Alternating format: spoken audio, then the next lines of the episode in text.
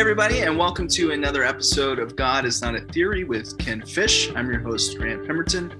And on today's episode, we have a, uh, a very special guest uh, with us in the house, Chris Reed uh, from Morning Star, who is now, uh, I believe, the lead uh, pastor of Morning Star and all of that. We're really excited uh, to, to be here. It's a, it's a pretty timely um, podcast as well, as he's released the dream uh, this week that uh, that I'm sure a lot of people are are talking about and thinking about. So, Ken, without further ado, would you like to introduce uh, our guest today? Yeah, so I'm really happy to have Chris on the show. We've uh, we've wanted to do this for a while anyway, and events have conspired to make now the time, and so that's really good. Chris and I were first introduced about I think it was two years ago. It was in the middle of COVID um, in the summer, and we're we're getting near the summer, so we're we're nearing two years. Um, since that time, we spent um, a reasonable amount of time together in different locations, and I've gotten to know Chris and his uh, his character as well as his gift and his family, and uh, we've become pretty good friends. And so I'm really happy to to welcome you to the show, Chris, so we can talk about this dream and kind of what's going on in the wider world of the prophetic and what are the implications of all of this for where do we go from here. Yeah, well, Ken, it's good to be with you today, uh, both of you, and excited to finally make this happen. And it's it's my pleasure to to be on here with you. Well, why don't we start out by um, just giving a, a quick synopsis here? Fill in as you want to, but you know, you were pastoring for a number of years in Indiana and in Peru, Indiana, and we had lunch up there one day. I, I was in, in in Indy, and I drove up and we ate and talked, and you showed me your church but you were actually at that time just just in the process of the front end of uh, of relocating to South Carolina, and you're now, um, I, I, believe it's the newly appointed president or president elect or some title like that of Morning Star Ministries. Is that right? Yeah, I am um, serving as uh, president, um, co-president, or what, what's the best way to say it? Um, you know, just just appointed while I'm still learning. I'm in the driver's seat with Rick uh, until he kind of uh, feels like that it's secure. But yeah, acting president, that's the best title for it. But yeah, I am officially acting president of Morning Star Ministries and the uh, lead pastor of the Morning Star Fellowship Church there in Fort Mill. All right. So um, you you're in the Morning Star mix, and Morning Star has been a place of prophets and prophetic ministry for many, many years. Um, many certainly regard Rick himself as a prophet. He's, he's a writing prophet, I think, more than anything, but he certainly ministers in other dimensions prophetically. Uh, it was a place that was a, a home and a refuge for quite a few key prophetic ministers back in the 1980s and 90s and into the early years of this, well, I don't know whether to say century or millennium. Uh, but Bob Jones was there for a while. Larry Randolph is known to, uh, you know, go through there. Uh, Paul Cain lived there for a while. So Morning Star has been a, a very uh, strong hotbed of the prophetic.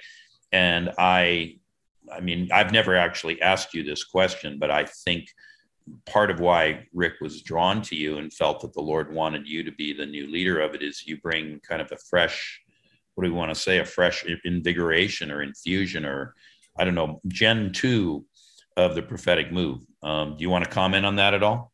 Sure. Well first off i, I would agree. Um, i think uh, the, the longer i've got to know him i have uh, as far as alive, Rick is probably one of the ones that I trust the most. When he gets revelation, I'm I'm very, you know, as far as the events or from the word of the Lord, I have great confidence in in him as a man and him as a prophetic voice. And yes, Bob Jones was there, and you know it really was. Um, Morning Star has kind of been one of the, um, I guess you might say that the focus of the ministry really was the prophetic and and worship, and a lot of you know well-known uh, worship leaders and singers have come out of there as well as uh, ministries and prophetic voices. And but you know ken you're not too bad yourself. You're pretty prophetic. And and uh, you got the healing mix and the um, deliverance mix. And i'm not just saying this uh, for flattery but you really are um, like top five as far as people that I not not in like a certain two, three, or four, number four, but I mean just people that I really have confidence in that that your gift, your walk with the Lord, your integrity, your your preaching ministry. I mean, you got the full package. And I think um, I, I told somebody just this the other day. I said, "You're like." You're, you're not a secret. I'm obviously you're well known in, in the circles that you run in, but you're like the best kept secret in some camps of the charismatic movement. seriously, and I say that with endearment. You know, it's it's not that I don't recognize your accomplishment, all that you've done, but I I think that you're an A hitter, and I, I don't understand why some maybe haven't seen that, or maybe you know your your ministry style is somewhat like mine, and not everybody wants to hear uh, certain things. So, but I I truly appreciate and honor you as well, and and um, you're you're up there at the top in my mind, man. Well, thank you. I appreciate that. It's very kind of you. Very kind of you. It's kind of embarrassing actually to hear you say all that, but uh, anyway, lest I turn red on screen, why don't we uh, move on to your dream? So you went up to Moravian Falls with mm-hmm. your family, and just for those who don't know, Moravian Falls is across the border. It's in North Carolina, not South Carolina. I mean, in, in many ways, it's a distinction without a meaning. But anyway, Moravian Falls has been known for many years as uh, what the Irish saints and mystics might have called a thin place. It's a place of revelation. Uh, many, many people have had angelic encounters up there and more. Um, Ed Perez and I went up there, I can't remember now, might have been three years ago. And uh, we were talking with the Potters, and we walked into the kind of building that had been built there for, you know, when gatherings occur. And we walked in, and I said, Oh, Ed, do you see that there's a vergence between the two dimensions right there. He goes, No, I don't. I said, Walk just right there. And he piled up right underneath the, the exact zone. He said, How did you know that was there? I said, Well, you can see it right here, but that's the nature of this place. Encounters are not rare. Right. So you went up there, and while you were up there, apparently, I don't know if you did an angel bring you this dream or was it just a dream? Or i mean how did this unfold? But you had this dream and you publicized it now and it's kind of gone viral but for those who haven't heard it why don't you give us a synopsis of the dream and some of its key points?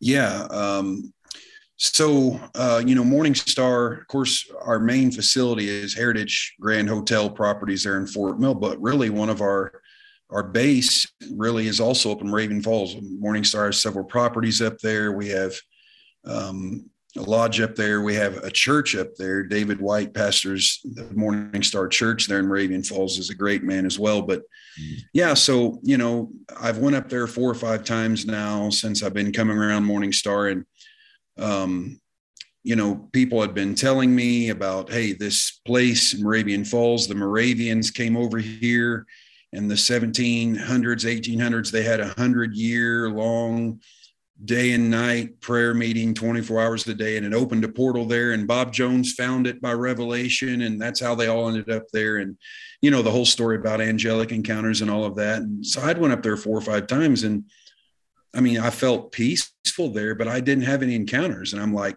and i told the lord before i went up there on this trip honestly i said you know lord i'm kind of jealous like you know i've heard of Rick Joyner and and all of these different ones that have had these great experiences up there. I just said, you know, I just love to hear from you. I'd love to encounter you. And so we go up there uh, and on March 24th, 2022 is Thursday evening, I believe. And then uh, Friday morning, the 25th of March, is when I had the dream. I was ministering at our church there in Moravian Falls that weekend.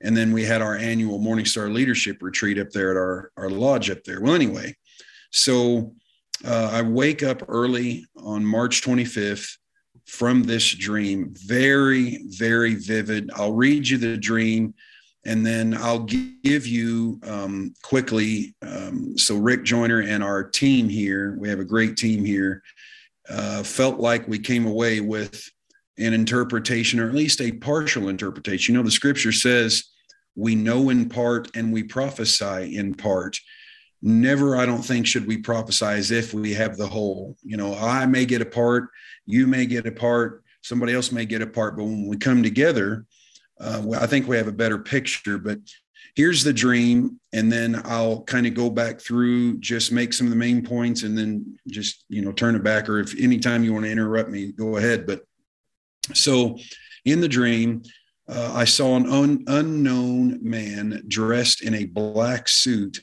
holding a $50 bill and in the dream he tore he tears the $50 bill in three stages in the first stage of the dream, he stands in front of me. He takes the $50 bill and tears off one third of it. And as he did, uh, random people started walking up to me and handing me newspapers. And all I could see on the newspapers were the headlines. And the first headline read, quote, the dollar drops 30% in value. Subtitle, Mid East oil strikes deal with China instead of the US. Another headline was handed to me. Another person came up and handed me the headline. By the time I would finish reading one, you know, they'd bring up another, another person would bring up a headline. The second headline said, The perfect storm, inflation reaches a new high. I was then handed another headline which read, quote, food shortage crisis as wheat and bread imports are at a stalemate, unquote. I was then handed another headline, which read, quote, riots and civil unrest as citizens demand entitlement checks, unquote. In the second stage of the dream, again, I see the man dressed in the black suit holding the rest of the $50 bill. And this time he tore it in half. As he did, I felt an earthquake underneath my feet, and a person walked up and handed me another headline which read, quote, Israeli and Palestinian two-state solution reached, unquote. Another person handed me another headline which read, quote, major earthquake hits the middle of the US, unquote. In the third stage of the dream, the man in black took the rest of the $50 bill and started tearing it into smaller pieces, one by one. A person walked up and handed me another headline which read, quote, America in pieces, subtitled More States Secede from the Nation in Rebellion to the Federal Government, unquote. And I was then handed another headline which, were, which read, quote, U.S. military takes charge as uncertainty looms over the federal government. Okay, in the fourth stage, the final stage of the dream, the man in the black suit took out what looked like a new $1 bill, but it also somehow looked like a cell phone. The $1 bill somehow was like a cell phone. I actually saw George Washington's face on it, but it looked very different. And as I looked, someone handed me another newspaper. Its headlines read, quote, new currency for a renewed nation, unquote. The last headline was then handed to me, which read, quote, simplicity restored as Americans grow their own food again, unquote. Now, I will say, you know, that there are some elements in this that are, you know, they're troubling to read. Um, I get that, but I do believe that there is redemption in this dream as far as the restoration of our nation is what it seems like. The restoration of america after this time of great turbulence they reemerge and the way i it sees the way i see it the one dollar bill this new currency i don't know if it's meaning maybe a, a digital currency because it was like a cell phone but the fact that it was the $1 bill and had George Washington's face on it seemed to say to me the nation would reemerge one, unified, back on the foundation of our founding fathers. George Washington, of course, who was our first president. So now let me just, if it's all right, I'll go back. I'll give you the interpretation uh, of each section. And then I certainly don't want to take all the time, but the man in black, the unknown man dressed in the black suit who holds the $50 bill.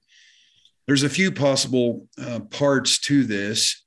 Uh, some of them may be completely credible, some I'm not sure, but this was our team's evaluation. Uh, Johnny Cash, coincidentally, was known as the man in black. hence his last name, Cash.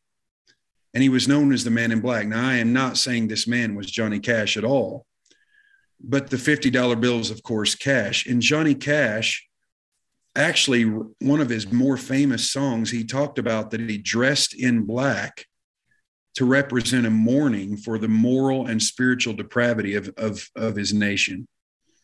And also felt the $50 bill represented the 50 states. Mm-hmm. 50 is also the number of the Jubilee in Scripture. Um, at the end of every 50 year um, Jubilee process, every 50 years in Hebrew culture, if you lost your land, you got it back. If you were put into slavery to work off a debt, you were freed from slavery. If you were, you know, if you lost your property, you got it back. If you were in debt, it was wiped away. So I think the 50 also is tied to considering how the dream ends. It seems as if there was a jubilee of some sorts, a renewing, a reset, a fresh start for the nation.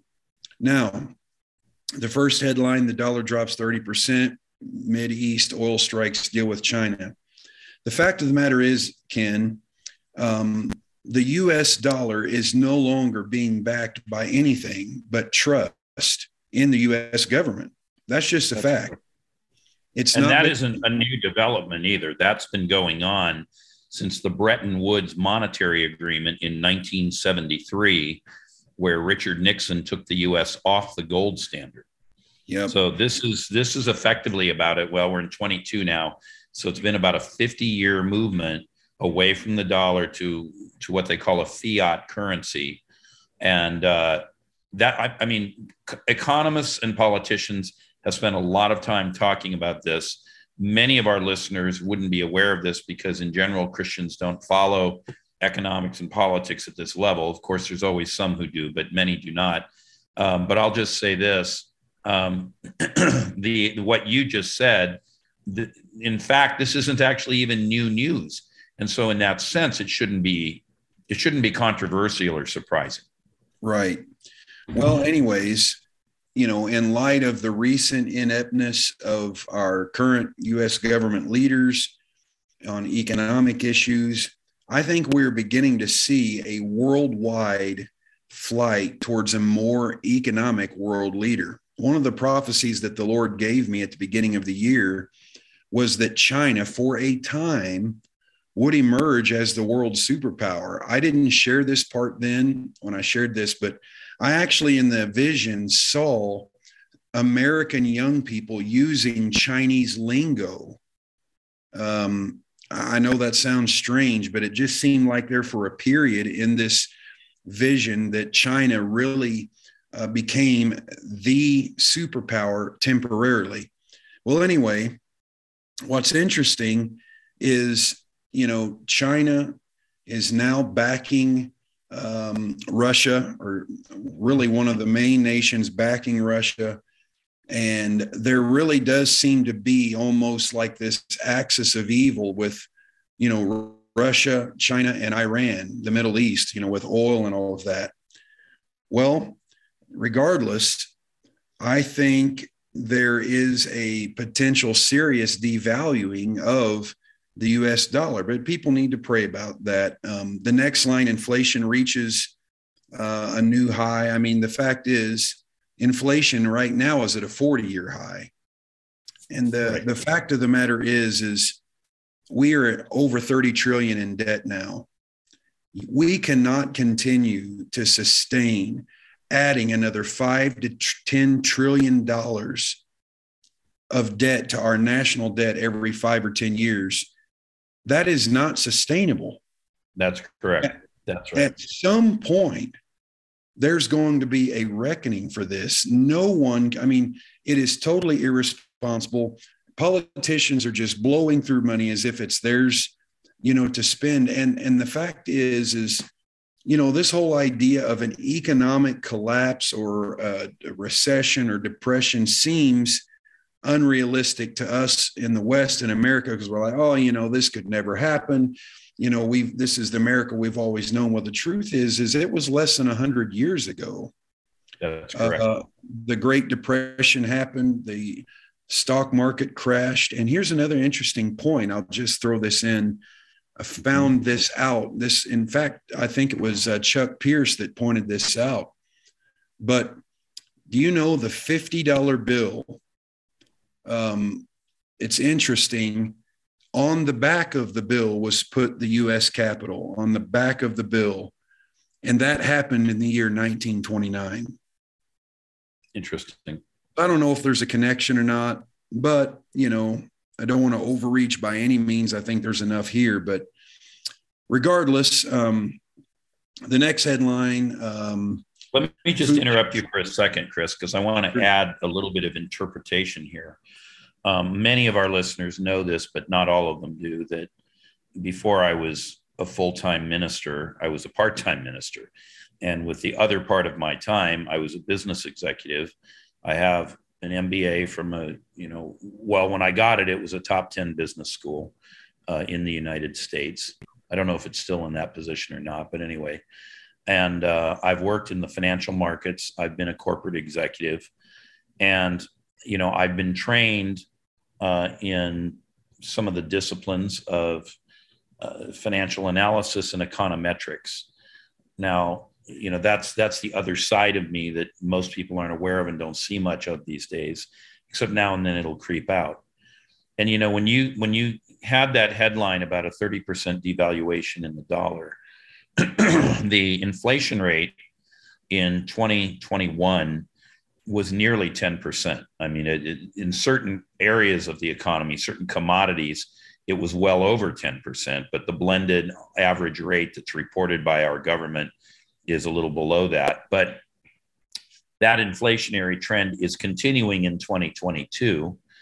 And um, there's no reason to suppose that it's going to end in 2023 unless somehow between them, the president and the Federal Reserve begin to exercise a degree of restraint that we're not accustomed to seeing. And I might add to that, by the way, that for that to occur would, would almost certainly throw the United States into a rather deep economic recession slash depression depends on how deep it is and what you believe about the deflationary end of that and i'm talking about these things kind of in summary because i don't want to take the podcast into into a lesson in economics but i am using this language because this is the language that professionals use when they describe this stuff yeah. but the net effect of it is that um, in between where we are now and where we were last year it's conceivable that the that the cumulative inflationary rate uh, by the end of 2022, so this year, eight months out from now, as we make this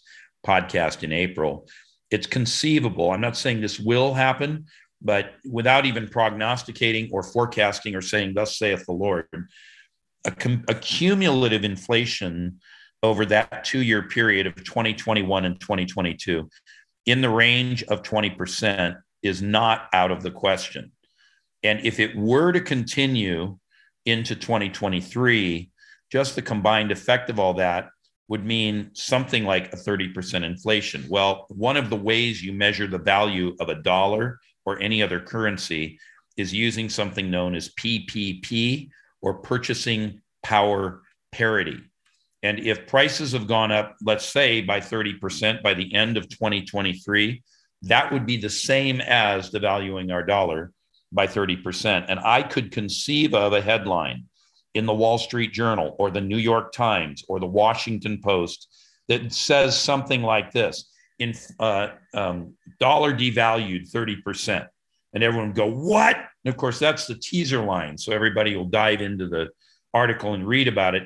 And then they would unpack it. Well, because of this, you know, three years of inflation compound effect, from 2021 through 2022 into 2023, the purchasing power parity of the dollar has declined by 30%. That is a completely believable scenario. And you don't have to have your hair on fire and be some doom and gloom prophet uh, to say that that might happen. Now, will it happen? I don't know. But as I said at the front end of this, it would take an unusual amount of discipline out of our president, out of this Congress, and out of the Federal Reserve for that not to happen given the trajectory we're on right now.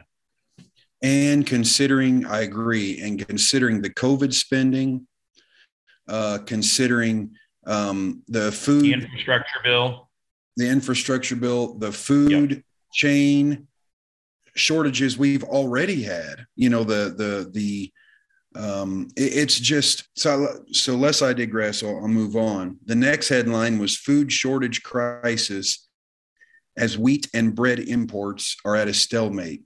You know, President Biden actually finally admitted when he was in Poland there will be food shortages. He actually said that. And I know Rick, uh, for instance, has been warning about this for uh, over a decade now. But here's the interesting thing: this whole Ukrainian war, Russian-Ukrainian war. A lot, of, a lot of people don't know this. Ukraine is the breadbasket of Europe. And an, another thing people don't know: it's the breadbasket of much of the world. The U.S. imports much of its wheat from Ukraine if there's war going on and the normal growing season is interrupted, I mean, you know, you can just see how it could affect food supplies. The next headline riots and civil unrest as citizens demand entitlement checks. Here's the fact of the matter. Can you imagine that this is this is true? Nearly half of Americans are dependent upon the government programs of some kind. Yeah. That is that's not conspiracy. That's just a fact. If half or about half of Americans are dependent upon some form of government assistant assistance and the government no longer has the wisdom or the resources to meet the demands or to supply people with you know welfare food stamps or those kind of things i mean there would be rioting that would ensue from that if people's food or food stamps were cut. I mean, people would go into a level of desperation that I, I don't see this all happening in a day. It's one thing that leads to another. That's it's right. like an oil deal that was made with China from the Middle East instead of the US seemed to be a triggering event. And here's the thing, Ken, I'm sure you're aware of this, but when this oil thing, this recent thing started happening in light of the Russian Ukrainian war, it's really interesting that President Biden called Saudi Arabia and it was all over the news.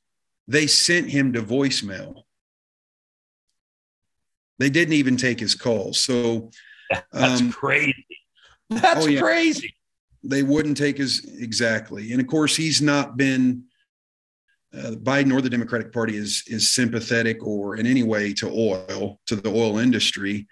So it stands to reason they probably would ignore his call because they, he was calling them. I mean, basically, Biden was willing to turn to despots and and Venezuela and Iran to help us get oil instead of reopening up back here in America. I mean, that is a level of insanity. But lest we get down a rabbit trail, um, I'll finish this. The next headline Israeli and Palestinian two state solution reached. Rick Joyner said Bob Jones warned years ago, the Lord showed him when the U.S. tried to pressure Israel to give up more land for peace, that, that, that, that we that when America, if they was to divide or force a, a loss of land um, or dividing up of the land, that the new Madrid fault line in the middle of the U.S. would be set off for a major earthquake.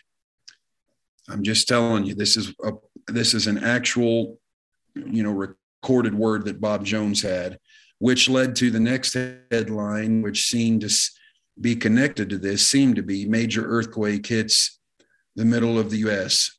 Um, well, remember, he tore off one third. Then there were headlines. He tore it in half, and that was tied. Then, then the uh, the Palestinian uh, Israeli two state solution reached, and the country is split in half by some kind of earthquake. I'm not saying it would literally be split. I'm just referencing that there would be a significant earthquake.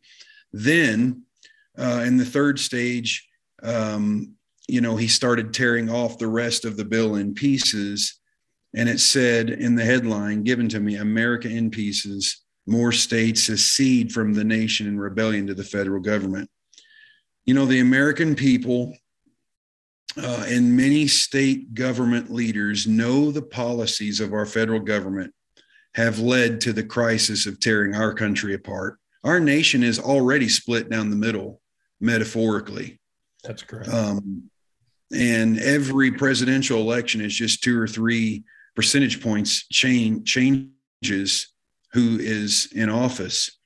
Um, but I know that uh, um, other prophetic voices, I know Chuck Pierce, I know Rick Joyner, uh, have actually had visions of something something to do with the southern border. I know Rick had a dream in 2018 where when the American people found out the level of evil that our government was allowing through the southern border. Not now that's not saying all people that are crossing over are evil. Some are just trying to, you know, get in because they want a better life. But there'd be some mixing in with those people that if the American people found out what the federal government was allowing in Rick Joyner's dream, that the, that the Lord showed him that there would be states who would distance themselves from the federal government and some kind of breaking up of states based on at least a temporary thing, more in alignment with one another, uh, with uh, you know particular values. I know Chuck Pierce said yesterday to me that um, that uh, the Lord showed him that there would be 21 sheep states at max 23. Mm. So that's that's what the Lord showed him. I'll finish this quickly. Um, U.S. military takes charge as uncertainty looms over the federal government. In 1987, Rick was first shown something that seemed to agree with this.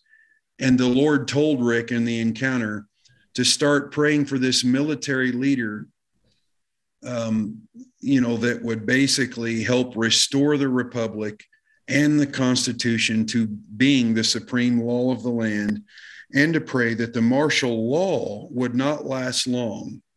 But he was told, pray for the right marshal. That's what the Lord, this was in 1987. So he was prophesying this 35 years ago. Um, the fourth stage and final stage, the man in black took out the $1 bill with George Washington's face on it that was like a cell phone and um, a new currency for a renewed nation. Um, it seems like that is speaking, you know, to a jubilee that somehow there was such a devaluing of our currency that somehow it reemerged with some kind of new currency. Um, and then simplicity restored as Americans grow their own food again. You know, there wasn't, it was 80 years ago when um, in World War II, Americans grew what were known as victory gardens. Mm-hmm. This was a very common thing uh, when the Allied nations grew so much food in their own backyards. Most farms were devoted to feeding the troops. And so it was a matter of survival. Um, so basically, that that summarizes the dream. But you know, like I said, this the idea of of if you would have if we would have told people three years ago, this is April of 22, how many people that do not want to ever believe warning prophecies or that something bad could happen that we need to be prepared for? And like I've said, you don't need to be in fear if you're prepared. You know, that's that's what gets rid of any fear is preparation. But who would have ever imagined in April 22 if somebody would have said, there'll be a once in a 100 year worldwide pandemic hit a year from now, and the whole world will be shut down for over a year. How many people would have believed that? They, they, many of the people would have said something like, You're a doom and gloom prophet. you know, I mean, seriously, if somebody would have said that, you know, they would have just seen that that was inconceivable. But it happened. And I think things are escalating. Um, God's not done with America. I think that there's still promises on this nation, but there's got to be some kind of of difficulty and the lord works through difficulty some of the greatest revivals in history have began in times of great persecution great distress great financial calamity Um, the church grew the most in the first century when all of the apostles were, were suffering martyrdom. And the thing that gets me, and I'll stop with this.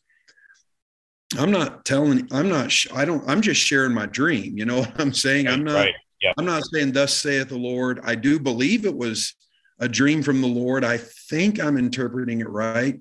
But I, I will say that I, I, I'm, I'm genuinely concerned that people are in denial that, you know, without us even prophesying martyrdom or persecution, which my dream didn't really, really speak to that. Are we really better than the apostles when 11 out of 12 of them were put to death? This whole, you know, prophetic stream that says, you know, God's people will never go through any kind of difficulty or, or I mean, th- this, that's frankly, that's delusional and that's non historical. And it's, it's clearly coming from a, a Western American complacency, life of op- land of opportunity mindset that can envision difficulty because most of us have never really seen it. I, I agree with everything you're saying. And I want to circle back to something you mentioned. I don't know, I, I wasn't paying particularly close attention, but perhaps 10 minutes ago. Um, you know, in, in, the 1920s, we're in the, the 2020s, and I'm not making a mistake on my dates here. In the 1920s, that era was known uh, variously as the Gilded Age, and, which gilded means covered in gold. And it was also known as the Roaring 20s and during that period of time, uh, you know, the stock market could seemingly do nothing but go up, up, up. And the stock market, for the most part, has pretty much been behaving this way.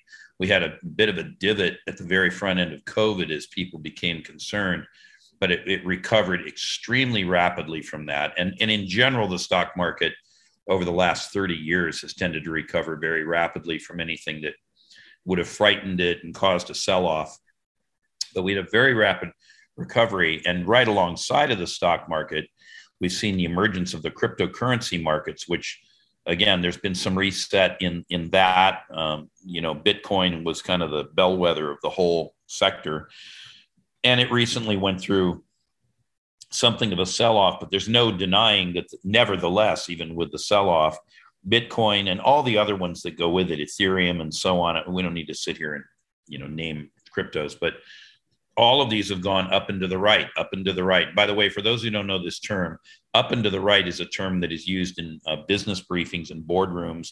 You always put time on the bottom axis of the graph, and then on the y axis, you put the valuation. So up and to the right means the further to the right you go, the further up you go on the y axis, the higher the numbers get. And people refer to this when they're forecasting sales or the level of the stock market or whatever. So it's been up and to the right, up and to the right. Well, in that sense, whether you're talking stocks or you're talking cryptos, which didn't exist 100 years ago, uh, what we have is kind of a raging bull market for everything.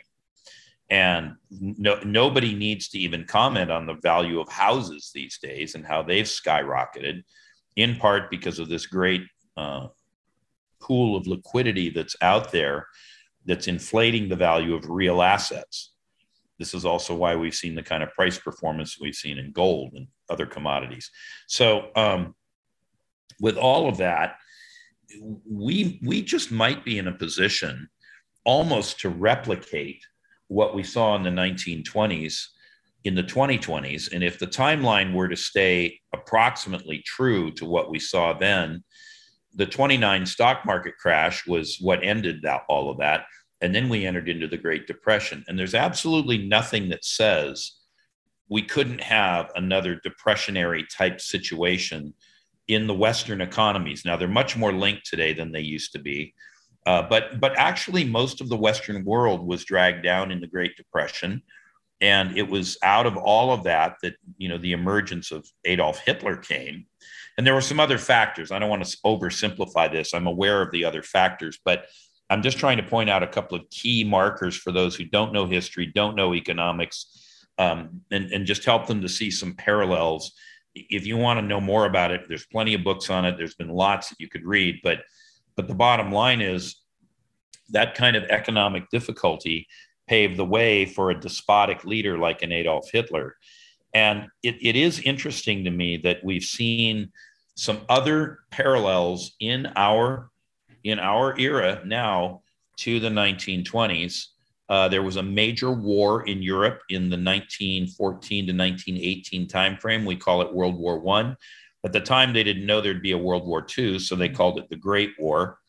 Uh, but the result of the Great War was that um, England took on so much debt in defending or fighting that war that ultimately the the pound sterling, which was backed by uh, government issued bonds that they called gilts. So again, there's that word, gold backed bonds.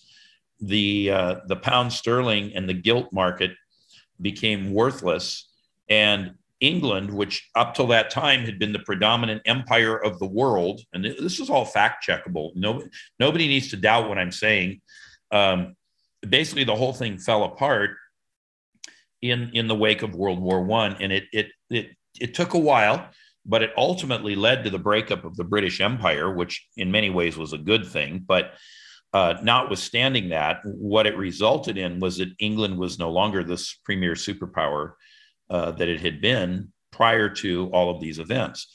Similarly, but for completely different reasons, in Germany in the in the 30s, as a result of these depressionary uh, trends that I've just described, and of course Hitler was rising during that period.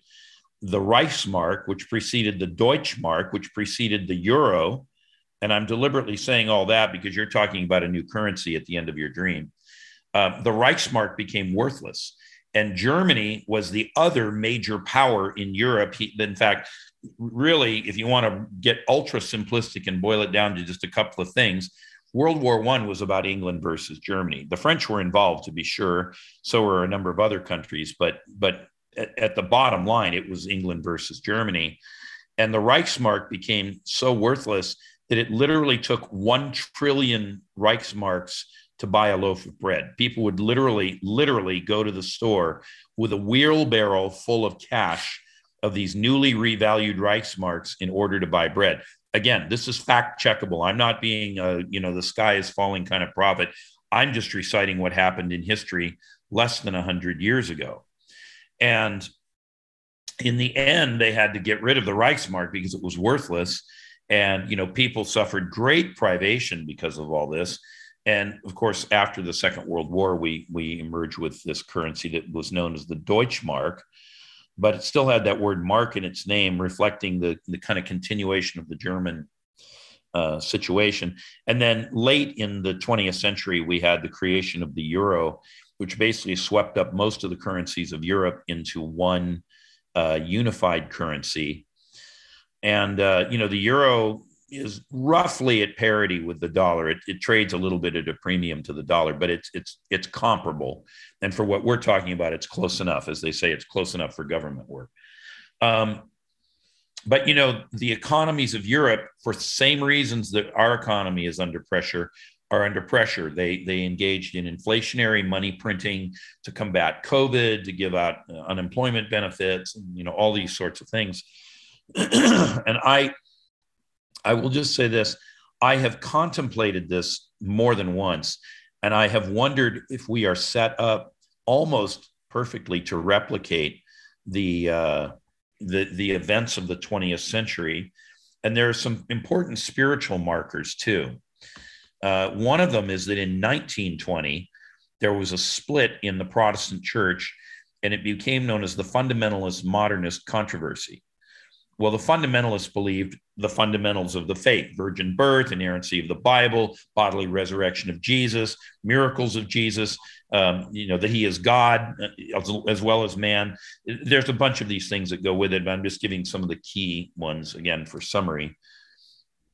Well, that occurred in 1920, and in in 2017, so 97 years downrange from that split. And by the way, let me just back up to that again.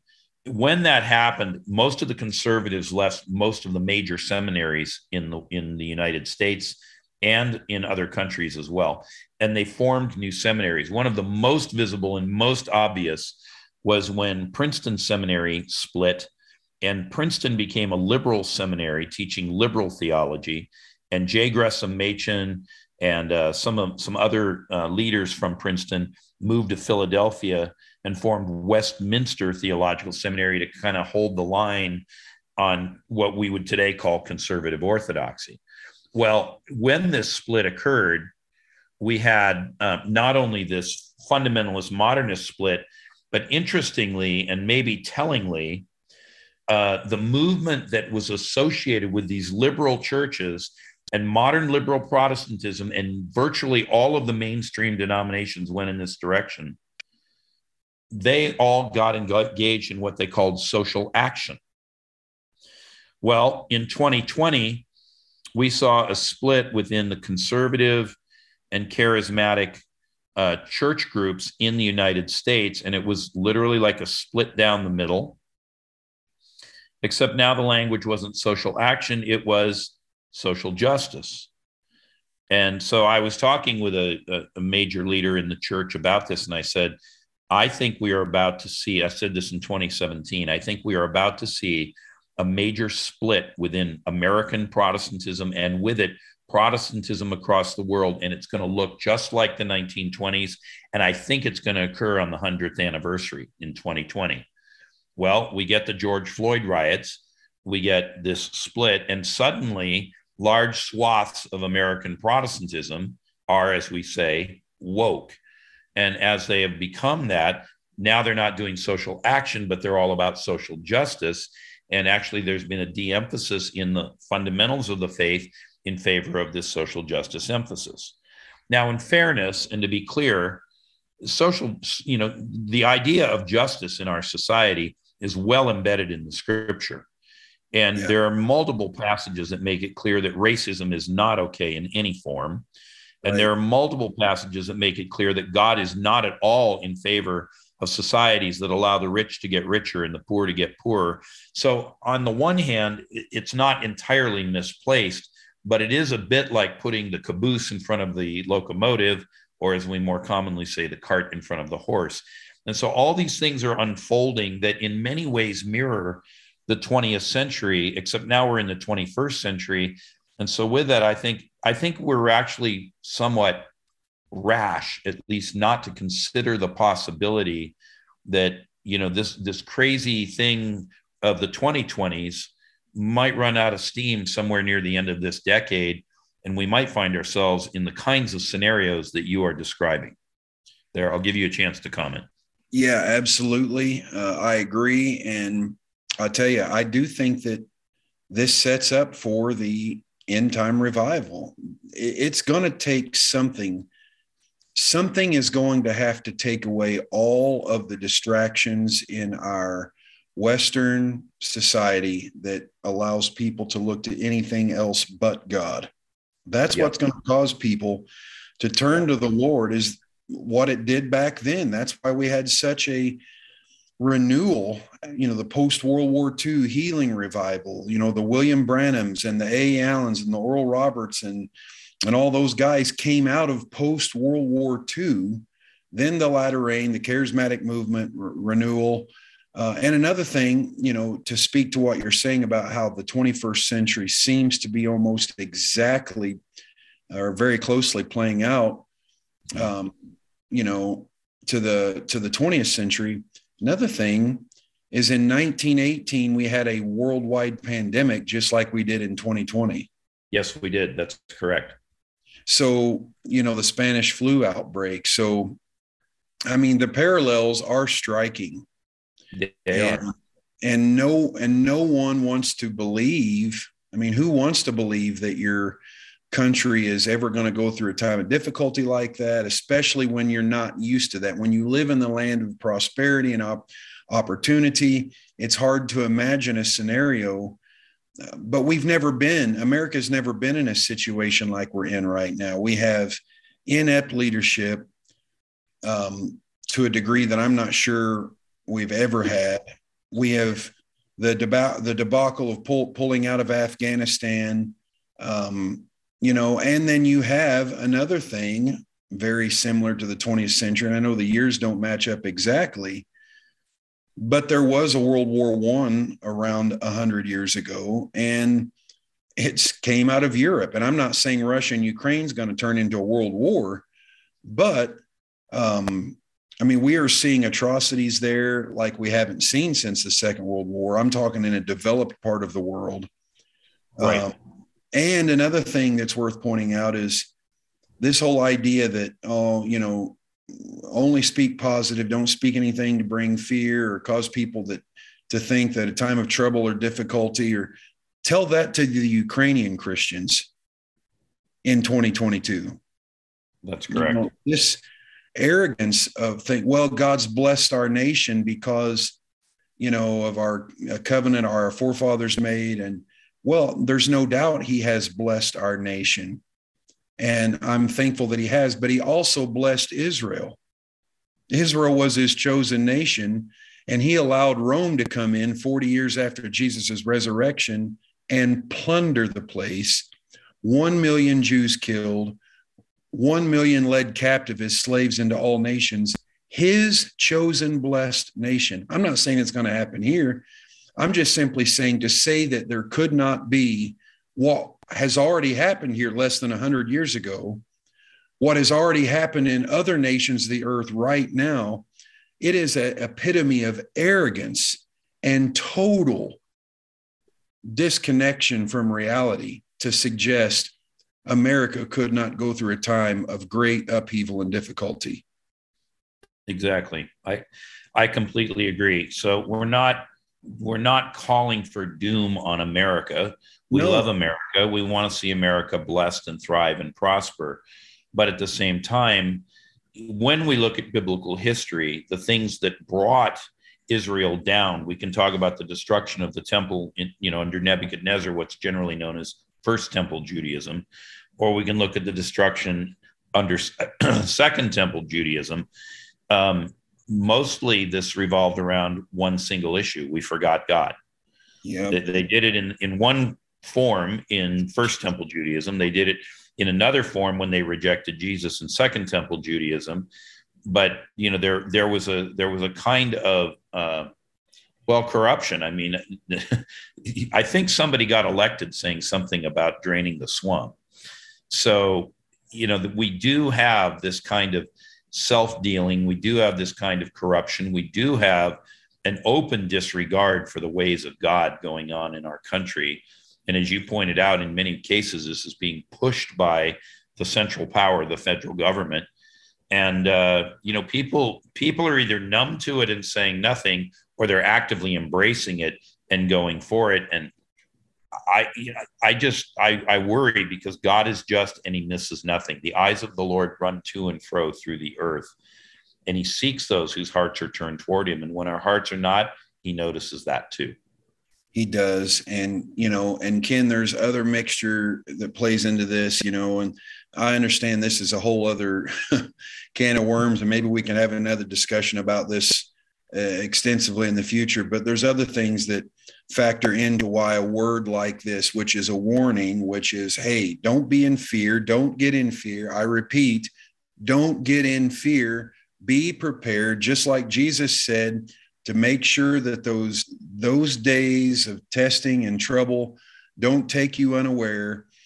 We have other dynamics, even in the charismatic church, in their extreme forms, such as as preterism that basically does not allow any kind of prophetic that warns of judgment that warns not not god beating up his bride but the lord allowing difficulties to come to a nation to humble to to to humble the nation to lead them to repentance. And if you believe all prophecy is fulfilled and the only thing left is for us to take over the world through the right political leader then of course you don't want to believe that something bad could happen. But the fact of the matter is, I do believe we should vote. We should be involved in the process.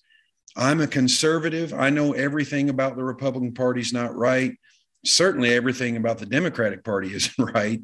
Uh, but, but but the fact is is yes we are involved yes we're engaged yes we vote yes a thousand times a thousand times yes but the fact of the matter is is even if we elected the right president 10 more times in a row it's still not going to fix everything. The king is coming. He's not coming to reform babylon. He's coming to destroy babylon and set up his own kingdom. He's not coming to reform the seven mountains. He's coming to destroy the seven mountain city. If you don't believe me, I know you do, but Revelation 17 and 18. Revelation chapter 17 and 18, the city with seven hills, seven mountains. And so I and I and I, I don't want to speak against the idea that we're that you know that there are certain groups, you know, business, economy, the church, family. I get the categorizing of, you know, we're called to specific realms to influence, but but I think that even that teaching, which I accept, if it gets out in extreme form, then all that's left is for us to take over the world. And frankly, this is the theology that led to the Crusades by and large. That's correct. That's correct. And it was triggered by a, you know, sort of the need of the times because Islam was pressuring the West. And so there was a there was a response to that. Um, well, as you say, this is a huge topic that you know could probably warrant another podcast or two. So sure. we may we may need to do that. I want to uh, I want to return to just a couple of things though before we before we do close this up. Um, and I'm just looking at the notes I jotted down uh, in my as you were going through your dream. You know, one of the other things that I certainly people have talked about this, whether it's going to occur or not, it's hard to be sure. But there has been some discussion of some sort of worldwide currency based upon some kind of whether it's a multilateral agreement or possibly some you know supreme ruler of the entire earth. Some of this is what has made people suspicious of the united nations for years. But I, will just say this. History in in at least my lifetime has shown us that you know most of the economies of Europe were willing to give up their own currencies for the sake of this new currency, the euro. The British stood out, and the Swiss have stayed out, but but by and large, Europe, all of them came in. There's there are these groups that they're somewhat secretive, but they're also sort of known. Uh, the Davos summit represents this. Uh, we've got these meetings of the G10 and G20 nations that occur from time to time. And you know, always kind of mixed into that is the idea that possibly there might need to be some sort of universal currency for the earth. And thus far, that's not happened. Uh, and so I'm again, I'm not prophesying. I'm just saying I want people to be aware that when they hear certain things, it, it, it, these some of these things shouldn't necessarily be dismissed out of hand. They you at least need to weigh them and understand the issues and the context well enough to develop an informed opinion. Because some people who participate in those kinds of groups, like Davos, like the G20 summit, um, some of them actually do want to see one currency course, they always want their currency to be the one that predominates. There's there's a lot of negotiating that's going on behind the scenes that you never see. But um, but the point is, there are people actually advocating for such things, and in a context like that, another possibility for you know when you when your dream closes and you're talking about a, a new currency for a new era people have used the term the Great Reset. There's been a lot of Christian preachers that have picked it up, trying to be uh, somehow culture current. But if, if you actually read the writings of the people who are the thinkers, the movers and shakers within the uh, the money community, the financial markets, within the halls of power in the major nations of the world. That's not to discredit the lesser nations. It's just that there's always some who have more money and more power. The, the, the, Jesus said, "The poor you will always have with you." That's true of nations, just like it is of individuals. And so, there are people, credible people, people with intention and plans who they are calling this time that we are in the Great Reset, and they view it as an opportunity, as Rahm Emanuel, the former mayor of Chicago and later advisor to Barack Obama, famously said, never let a crisis go to waste. And so they are positioning and jockeying in this time. And so a new currency for a new for a new America. I'm not saying it necessarily will mean that we end up on some one world currency, but I'm also not saying you can you you can easily rule this out. It could never happen here. Because anytime people say it could never happen here, it ends up happening here. Well, and I, just to add to that conversation, uh, Ken and Chris, I mean, you're talking about the US dollar being a fiat currency and all of that. One of the big things that's keeping it propped up is what's called like the petrodollar. And, and it's, it's the currency used to value, you know, all oil trade uh, all over the world. Well, right now, Saudi Arabia is entertaining the idea of actually trading on the yuan, the, uh, uh, the Chinese uh, currency, uh, as opposed to the US currency, which will be a huge economic um, blow uh, Which would seem to be tied to the first headline. Yep, absolutely, Correct. absolutely, and that that's happening right now. Like right now, that's going on uh, yep. in talk. So I mean, yep. Hence, they send Biden's call to voicemail, and yeah, it seemed to be the devaluing 30% of the dollar was tied to some oil deal. Is the headline is exactly what I saw. and listen, I want to reiterate I'm not a doom and gloom guy. I believe that there will be a victorious church. We will rule and reign with Christ in the in the millennial kingdom, the kingdoms of this world. Jesus is Lord now. He will rule and reign literally on the earth. I believe there is a victorious eschatology, but to pretend there won't be a few bumps in the road in between this, the way of the earth the way of Cain, violence, aggression, uh, the way of the world for the last 6,000 plus years, for that to be brought to an end without a bump in the road is probably unrealistic.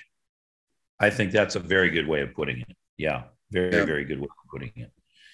So we've got we've got that one. Then another thing that you called out that I, I just want to revisit a couple of these because I think they really need to be uh, they really need to be just bracketed because people tend not to have long memories. Sometimes they don't even pay attention. But uh, you know, in in the year 2000, we had the Camp David Accords uh, when President Clinton was in office, and it, this at least moved toward a two-state solution. It, it didn't fully embrace it, but in that time, the president was uh, was basically leaning on Israel to give up land for peace. And this two state solution is always about that. There have been other times since then when the Palestinians have walked out of such conversations, not so much because the Israelis were digging in, but because they didn't want to see Israel be the other state. So they, they just literally wouldn't go there. But in the aftermath of the US pressuring, um, pressuring Israel, we we had a couple of major hurricanes which hit the United States. Now, was that divine judgment? Some would say yes, some would say no. But the point is, you know, you were talking about this two-state solution and something that seems to follow, which is this major earthquake, and it, it's very foreign to much of the modern mind, but it remains true biblically that God controls the weather, God controls the destiny of nations and I don't even like to use the term God because that's a noun. Jesus told us to call him our Father. Our Father controls the destiny of nations, and our Father controls the weather. Our Father controls all of these things. And if it pleased him in his divine purposes to try to get the attention of people who should have been paying attention and weren't, that I would say is on the list of things that he might use if it were consistent with his will. We don't dictate that. But again, we need to have biblical thinking. And Paul says, in your thinking, you need to be as adults, not as children. That's exactly right. And I'll I'll finish with saying this. Jeremiah 23 is a scenario where we talked about this before we went on air, where basically there were false prophets, not false because they didn't have legitimate gift, but they were false in the sense that they only prophesied prophetic words that were supportive of Judah.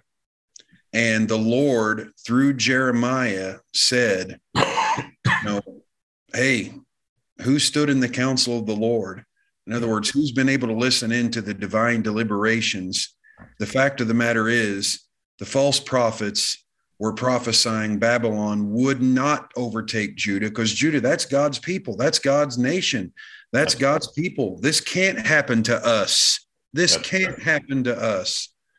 But what does history tell us happened? It did. And so we love America. We want America to be restored back to our founding principles, Judeo Christian value system. But 60 plus million babies slaughtered in abortion, not overturned yet. Um, there, we are going down a wrong path, and and I, and this this isn't just me. Polls are showing right now 70 plus percent of the American people think America's going in the wrong direction. I don't I don't think there's anything more we need to say. You know, we are as it were waking up and smelling the coffee. Yeah. Um, your dream is a is a powerful one. It certainly makes us think, Chris. Um, we all we know that we know in part, we prophesy in part, we dream in part. Um, some things are changed through intercession. And so if we pray for America, we may see an outpouring of grace that will avert some of the kinds of things that you've spoken of.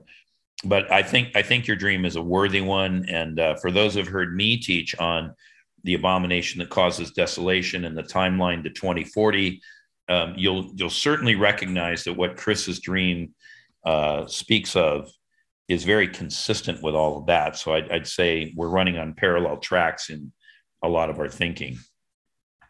But I guess we've been going about an hour, so it's probably time to at least land this plane. Maybe we'll uh, have another one of these sometime soon. But I yes. really want to thank you. I know you're incredibly busy with your new responsibilities, and I really want to thank you for taking time to be with us on short notice today because I just messaged you and said, "Hey, could you jump on a podcast?" And here we are. Yeah, I apologize if my if I wasn't clear in my thinking. It's been a long day f- for me, and I'm sure it has been for you. But I think we got across what we needed to, and and uh, we love Ken Fish and we love Grant as well. And I appreciate you having me on. Well, we'll do it again. And Grant, got any closing remarks you want to make? No, I'm just uh, I'm so glad we can make this happen, and I, I definitely think that this deserves another look into uh, into some of the things that we sort of uh, touched on again. So, so Chris, I hope you'll you'll come back and join us uh, at another time, and we'll we'll dive into some other areas and topics. Sounds good. Thank you so much. All right. Well, thank you guys, and and thank you for listening. We look forward to uh, to seeing you right back here next week on another episode of God is Not a Theory with Ken Fish.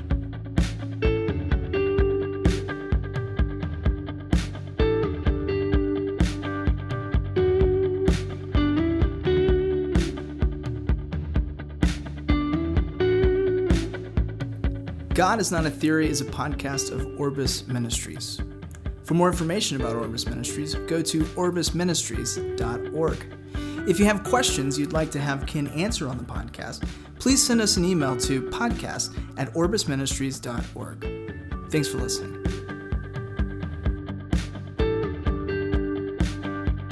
Hi, everyone. It's Julia with Orbis Ministries. I just wanted to let you know that if you'd like to learn more from Ken and connect with others in the Orbis community, you can download the Orbis Ministries app on your Apple or Android phone. On the app, you'll find a free teaching archive, the conference schedule, and an internal messaging community. A link to download the app can be found in your description. Thanks so much. God bless.